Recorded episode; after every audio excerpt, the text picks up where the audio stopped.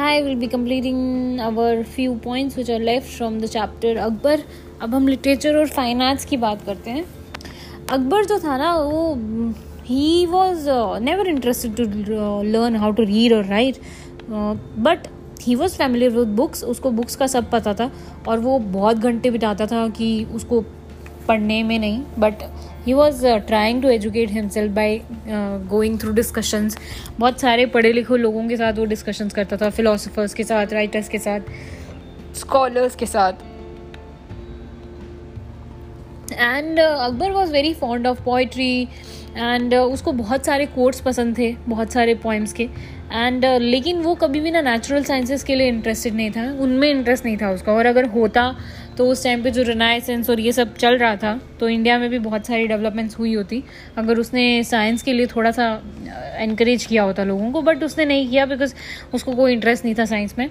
उसके जो close friends थे, उनके साथ वो बहुत डिस्कशंस करता था। जैसे दो ब्रदर्स हैं, अबू, अबुल फजल और फैज़ी। अबुल फजल ने बुक लिखी है अकबर नामा, जो लाइफ ऑफ़ अकबर के बारे में है। और उसमें एक सेक्शन है, वो बहुत फ़ेमस है दैट इज़ एन अकबरी और ये जो सेक्शन है एन अकबरी का ये लॉ एंड रेवेन्यू सिस्टम के बारे में बात करता है एम्पायर के। एंड uh, ये ये भी बताता है कि कंडीशन कैसी थी कंट्री की ना उस टाइम पे। फैज़ी जो है वो एक पॉइंट था और फैज़ी ने पर्शियन में लिखा है। जो ऑफिशियल लैंग्वेज थी मुगल एम्पायर की वो पर्शियन है। और फैज़ी ने पर्शियन में लिखा है। और जितने भी एजुकेटेड लोग थे यहाँ पे स्पेशली गवर्नमेंट के जो काम करते थे या मुगल कोर्ट में थे, उन सबको पर्शियन आती थी। अकबर और उसके फ्रेंड्स जो है, हमेशा ट्रांसलेशंस की बात करते थे, कि पर्शियन ट्रांसलेशंस की बात करते थे। और जितने भी इम्पोर्टेंट संस्कृत वर्क्स थे, अकबर ने बहुत सारे संस्कृत वर्क्स को पर्शियन में ट्रांसलेट कराया है। और अगर हम महाभारता की बात करें और रामायणा की बात करें they were translated at this time and Abul Fazl ने प्रीफेस लिखा है पर्शियन टेक्स का। And they were many scholars who what who wrote biographies of the various sultans and kings in Sanskrit and received large donation from these rulers बहुत सारे लिखते थे। And इसी time पे हुआ था कि बहुत सारे जो पोइट्स हैं, वो हिंदी में भी लिखना शुरू हुए थे। उनमें से कुछ थे, जैसे वल्लभाचार्य था, केशवदासा, रहीम। और रहीम के जो कपलेट्स या दोहे थे, वो बहुत फ़ेमस थे इस टाइम पे। और बहुत इंपॉर्टेंट वर्क्स हैं, जैसे तुलसीदास के काम हैं जिसने स्टोरी लिखी थी रामायणा की एंड कॉल्ड रामचरिता मानसा उसको बुलाया। और तुलसीदास की जो पोएम थी that was very popular among the Hindus apart from Abul Fazl अगर हम बात करें फैज़ी जो अनदर पर्सन जो एम्पर के बहुत क्लोज था and he was frequently seen in the Akbar's court was Tansen जो कि बहुत ही फ़ेमस सिंगर था उस टाइम पे. एंड तानसेन जो है उसने हिंदुस्तानी स्कूल ऑफ़ म्यूज़िक को बहुत ही एनरिच किया है by making additions in the style of singing many of the ragas और uh, और उसमें से बहुत जो फ़ेमस उसका राग था जिसको उसने बहुत फ़ेमस किया दैट वॉज़ राग दरबारी विच uh, कुछ लोग मानते हैं कि तानसेन कंपोज करता था स्पेशली अकबर के लिए। जो हिंदुस्तानी स्कूल ऑफ़ म्यूज़िक है had taken many features from the Persian music of course they were in Persian courts मतलब जो वहाँ के लोग हैं वो ही रूल कर रहे हैं तो बहुत सारे फीचर्स होंगे। ही इस टाइम पे बहुत सारे पेंटर्स थे एम्पर के कोर्ट में जो पेंट करते थे miniature paintings to illustrate the books in his library and वो इंडियन और पर्शियन स्टाइल मिक्स करके पेंट करते थे। और जो कलर्स यूज़ uh, करते थे वो टिपिकल इंडियन कलर्स यूज़ करते थे। एंड uh, जो डेलीकेसी वो पेंटिंग में यूज़ करते थे दैट वॉज़ टिपिकली पर्शियन और काफ़ी सारे जो पेंटर्स थे वो हिंदूज थे लो कास्ट के हिंदूज थे। But this did not worry the emperor और uh, कुछ तो पेंटर्स ने अपनी पेंटिंग्स को साइन भी किया है अपने नाम से साइन किया है बट बट मोस्टली पेंटिंग्स जो हैं ग्रुप ऑफ़ पेंटर्स बनाते थे एंड uh, ये बहुत सारे पार्ट्स ऑफ़ इंडिया से आते थे गुजरात कश्मीर डेकन एंड जो लोकल स्टाइल था इन जगहों का उसने भी पेंटिंग्स को बहुत इन्फ्लुएंस किया है। जब वो पेंटिंग्स इलस्ट्रेट बुक के लिए नहीं कर रहे होते थे तो वो पेंट करते थे सीन्स पेंट करते थे लेजेंड्स की स्टोरीज़ के इंडिया से पर्शिया से सच एस कृष्णा के बारे में पेंट करेंगे एज अ को काउ हर्ड और story of his love and then they would also illustrate the stories of Laila and Majnu उनकी लव स्टोरीज़ को इलस्ट्रेट करते थे। मोस्ट इंपॉर्टेंट जो पेंटिंग्स हैं अकबर के कोर्ट में, वो सीन्स हैं, अकबर की ही लाइफ के और कोर्ट में क्या हो रहा है, उन सबको ही उन्होंने पेंट के थ्रू दिखाया है। एंड बुक्स uh, जो थी अब पाम लीव्स पे नहीं लिखी जाती थी। Uh, अब पेपर पे बुक्स लिखी जाती थी क्योंकि चाइना ने पेपर इन्वेंट किया था और उन्होंने एक्सपोर्ट करना शुरू किया था पेपर वेस्टर्न एशिया में भी। और थर्टीन सेंचुरी में इंडिया के जो ट्रेडर्स थे वर इम्पोर्टिंग पेपर एंड यहाँ पे भी फिर बनने लग गया था। अब बुक्स जो हैं they were written by hand at this time in India China और यूरोप में प्रिंटिंग प्रेस इन्वेंट हो चुका था इस टाइम पे और they were using that writing books by hand थोड़ा ज़्यादा टाइम लगता था बुक लिखने में. सो so, जो बुक्स लिखी गई वो इतनी ज़्यादा नहीं थी.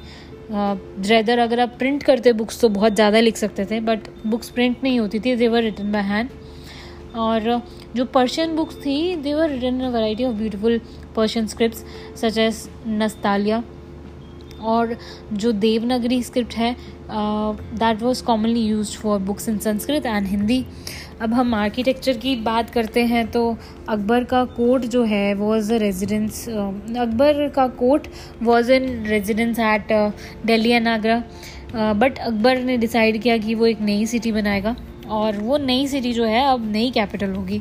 तो अकबर ने फ़तेहपुर सीकरी, जो कि आगरा में है उसको अपना कैपिटल बनाया। और फ़तेहपुर सिकरी उसने इसलिए चूज़ किया था बिकॉज़ वहाँ पे सूफ़ी सेंट सलीम चिश्ती रहते थे एंड अकबर उनकी बहुत रिस्पेक्ट करते थे। और फ़तेहपुर में अकबर ने बहुत ही बड़ा पैलेस बनवाया, और उसके पैवेलियंस जो थे वो रेड सैंडस्टोन के थे, और जो आर्किटेक्चर है फ़तेहपुर सीकरी का वो एक्सीलेंट ब्लेंड है पर्शियन सेंट्रल एशियन एंड काफ़ी सारे इंडियन स्टाइल्स का। और यही सेम चीज़ हम, हमें देखने को मिलती है, जब अकबर ने अपने फादर के लिए, हुमायूं के लिए दिल्ली में टॉम बनाया। एंड ये जो टॉम है, सल्तनत पीरियड के टॉम से डिफरेंट है। बिकॉज़ इसका आर्किटेक्चरल स्टाइल जो है, वो उसमें बहुत ज़्यादा इंडियन फीचर्स हैं, जैसे कि पहले टॉम्स में थे। और ये जो है, बिल्कुल एकदम middle of a large well laid out garden के बीच, जो बीच में है। और जो एंट्रेंस है that is a massive gateway भी अपने आप में एक मॉन्यूमेंट जैसा दिखता है। एंड गार्डन और गेट वे जो है are to be found in all Mughal style tombs garden भी मिलेगा और आपको गेट वे भी मिलेगा, जितने भी मुगल स्टाइल टॉम्स बने हैं। और जो मुगल आर्किटेक्चर है इस टाइम का उसके बहुत सारे फीचर्स जो हैं इंडियन स्टाइल से लिए गए such as square brackets at the entrance square की ब्रैकेट्स लगाई जाती थी एंट्रेंस में। और डिज़ाइन जो है डिज़ाइन ऑफ़ द केव्स है, वो सब डिज़ाइन जो है इंडियन स्टाइल से बहुत ज़्यादा कॉपी किए गए हैं। सेम टाइम हम देखेंगे कि मुगल स्टाइल जो है, उन्होंने पैलेसेस को टेंपल आर्किटेक्चर को हिंदू टेम्पल्स को बहुत ही प्रभावित किया। जो पैलेसेस हैं राजपूत प्रिंसेस के उनमें भी ये इन्फ्लुएंस देखने को मिलता है। और even the Govind Dev temple at Vrindavan वो आपको ईजिली पता चलेगा कि वहाँ पे रेड स्टैंड स्टोन है एंड उसमें भी ये पर्शियन और इंडियन uh, स्टाइल का मिक्स देखने को मिलता है। अकबर की रिलीजियस पॉलिसी के बारे में बात करते हैं। अकबर ने जितनी भी बिल्डिंग्स बनवाई उनमें से जो एक बिल्डिंग है फतेहपुर सिकरी में उसको इबादत खाना कहते थे। एंड uh, ये वो जगह थी जहाँ पे एम्प्रर जो है Akbar he used to have discussions on religion Akbar जो था ना बहुत इंटरेस्टेड था रिलीजियस प्रॉब्लम्स में। उसको हमेशा इंटरेस्ट देते थे ये टॉपिक्स एंड uh, uh, उसको ऐसा लगता था कि हर रिलीजन जो है दे पॉइंटेड टूवर्ड्स गॉड कोई भी रिलीजन गॉड के आगे पीछे आगे पीछे ही घूमता है और कहीं नहीं जाता। एंड uh, इसलिए वो वन सोचता रहता था कि why it was not possible for people following different religions to live peacefully with one another क्यों नहीं रहते वो आराम से? So he was always trying to find a way कि लोग कैसे जुड़ के रह सकते हैं? हाउ कैन पीपल लिव आराम से यूनाइट होके डिफरेंट रिलीजन के लोग? तो वो ना बहुत सारे रिलीजियस टीचर्स को बुलाता था डिस्कस करता था मैटर्स रिलीजियस मैटर्स और वो बहुत रिलीजन के लोगों को बुलाता था। सिर्फ़ इस्लाम के लोगों को नहीं बुलाता था। एंड uh, जो मुस्लिम टीचर्स थे रिलीजन के uh, वो इबादत खाना में आते रहते थे। और लेटर ऑन जब डिस्कशंस होने लगी तो उसने हिंदूज पारसीज और जैन्स और क्रिश्चियंस को भी बुलाया। पोर्चुगीज़ के जो गवर्नर थे, उन्होंने मिशनरीज़ को भेजा था क्रिश्चियनिटी फैलाने के लिए। और उन्होंने भेजा यहाँ पे मिशनरीज़ को ना क्रिश्चियनिटी फैलाने के लिए बट उनको वो they were not able to succeed और उन्होंने ये सोचा था कि शायद वो एम्प्रर को ही क्रिश्चियनिटी में कन्वर्ट कर देंगे, पर ऐसा हुआ नहीं। एम्प्रर ने उन्हें इनवाइट तो किया था बट उन, उसे कुछ इतना इंटरेस्ट आया नहीं टीचिंग्स ऑफ़ क्रिश्चियनिटी में। और जो मुस्लिम टीचर्स हैं, वो after a time being upset हो गई अकबर के साथ बिकॉज़ वो ना बाकी रिलीजन्स को भी रिस्पेक्ट शो करता था तो जो मुस्लिम टीचर्स हैं, उनको ये सब चीज़ें पसंद नहीं आती थी। जितनी भी डिस्कशन हुई, उसके बाद अकबर ने ये सोचा कि उसको एक अपना तरीका मिल गया है, और उसने अपना रिलीजन तो नहीं बनाया था बट उसने एक पाथ सजेस्ट किया कि we can follow this one and this was based on the common truths of all religion जितने भी कॉमन ट्रूथ्स है हर रिलीजन के उसने उनको वहाँ वहाँ से उठाया। एंड uh, उसने कुछ रूल्स बनाए जो काफ़ी सब रिलीजन से थोड़े थोड़े मिलते थे। और this religious path was later called as Din Ilahi उसने एक डिवाइन मोनोथिज्म का कंसेप्ट लाया the religion of one god सबसे पहले अकबर ने डिक्लेयर किया कि he was a spiritual guide of the people मैं ही हूँ एक स्पिरिचुअल गाइड जो आपको गाइड करेगा। और उसके बाद उसने जो रूल बनाए, नए रिलीजियस पाथ बनाया, उसके रूल्स बताया लोगों को कि ये ये रूल्स हैं। और उसने फेवर किया पीस को एंड टॉलरेंस को, और he discourage the killing of animals और उसने सजेस्ट किया कि people should stop eating meat at least for a few days every year मतलब कुछ टाइम के लिए तो आप छोड़ सकते हो ना। और उसने क्रूअल पनिशमेंट्स देना बंद कर दिया। और उसने ये भी कहा कि जो लोग क्राइम कर रहे हैं, उनके लिए इतनी ज़्यादा पनिशमेंट्स नहीं होंगी। उसने कहा कि बेटर ये होगा कि अगर हम क्रिमिनल्स को ये रियलाइज़ कराएँ कि उनका फॉल्ट क्या था राइट रेदर देन उनको बहुत गंदी सज़ा देने से बेटर है कि उनको रियलाइजेशन हो। और उसने स्ट्रांगली डिसअप्रूव किया कि विमेन को सती नहीं होना चाहिए on the death of their husbands और उसने ये भी इंट्रोड्यूस किया कि जो एक्सेप्ट करते थे him as spiritual guide took a vow that they would be prepare to sacrifice their property their honour their religion the life for the emperor जो मुझे फॉलो कर रहे हैं, उनको ये सब त्यागना पड़ेगा जब कभी मेरे को ज़रूरत है आपकी। लेकिन सारे लोगों को ये जो अकबर की स्पिरिचुअल गाइडेंस थी एक्सेप्टेड नहीं थी कुछ नॉबल थे, जैसे राजा बीरबल था, जो अकबर का बहुत फेवरेट था और सिंसियर फॉलोअर था। कुछ लोगों ने ऐसा किया जस्ट टू प्लीज़ एम्पर कुछ अलग राजा भी थे, जैसे राजा मान सिंह था। उसने डिसअप्रूव किया, उसने ये एग्री नहीं किया और क्वाइट ओपन ओपनली मना कर दिया कि मैं ये फॉलो नहीं करूँगा। और अकबर ने उसकी फीलिंग्स को रिस्पेक्ट किया और उसको इंसिस्ट भी नहीं किया कि तुम मेरी रिलीजियस टीचिंग्स को फॉलो कर। और कुछ जो नोबल्स थे स्पेशली मुस्लिम नोबल्स उनको बहुत टेंशन हो गई। बिकॉज़ उनको ऐसे लगने लगा कि भाई, Akbar was trying to destroy Islam but Akbar ये प्रोक्लेम करता था कि उसका जो न्यू रिलीजन है was not trying to destroy any religion actually तो वो बहुत सिंसियरली एंशियस था to achieve unity in the country वो चाहता था कि लोग यूनाइट होकर रहें। और दीन लाई वो उसका एक अटैम्प्ट ही था कि वो लोगों को इंडिया के लोगों को एक यूनिटी में बाँध सके। अकबर जो था वो एक बहुत ही ग्रेट रूलर था। नॉट बिकॉज़ उस, उसने बहुत ही वास्ट एम्पायर में रूल किया but because of his concern for the country and the people वो मानता था कि रूलर जो है वो एक गार्डियन है अपने लोगों का, और उसको ध्यान रखना चाहिए अपने लोगों का, अपने सब्जेक्ट्स का। उनके वेलफेयर का ध्यान रूलर ही रखेगा, वरना कौन रखेगा? और बहुत सारे तरीक़ों से अगर हम देखते हैं तो Akbar had the same idea about ruling as did Ashoka.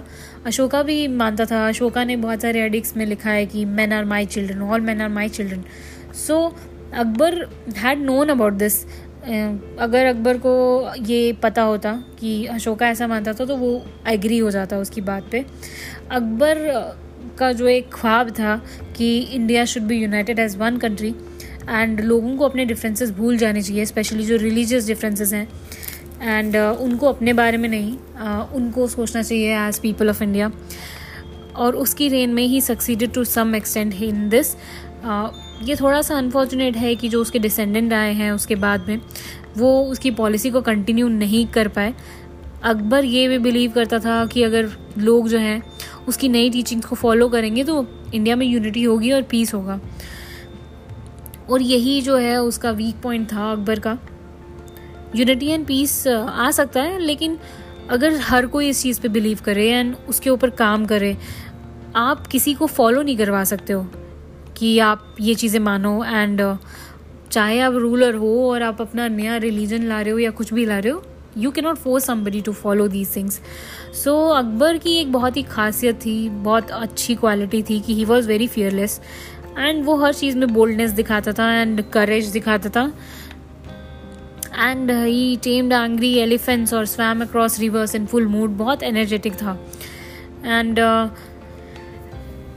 और हमेशा ही has showed courage whenever somebody has oppose Akbar और ऑर्थोडॉक्स जो भी थे, वो उसकी बात नहीं सुन रहे थे, उसके नए ideas they were not following because they were preventing him from changes and Akbar चाहता था कि इंडियन सोसाइटी में कुछ चेंजेस हों because of his thinking and it was fearless which was rooted in honesty and there is this is a rare quality Akbar died in sixteen zero five and he was buried in a tomb which he started building for himself at Sikandra near Agra तो अकबर की जब death होती है, उससे पहले ही उसने अपनी Tom मकबरा बनाना शुरू कर दिया था डेथ से पहले ही।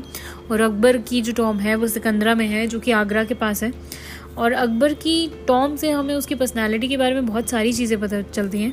वो बहुत सिंपल सी है but still it is very imposing kind of a tomb this was about Akbar and our chapter seven finishes here hope you like it Thank you.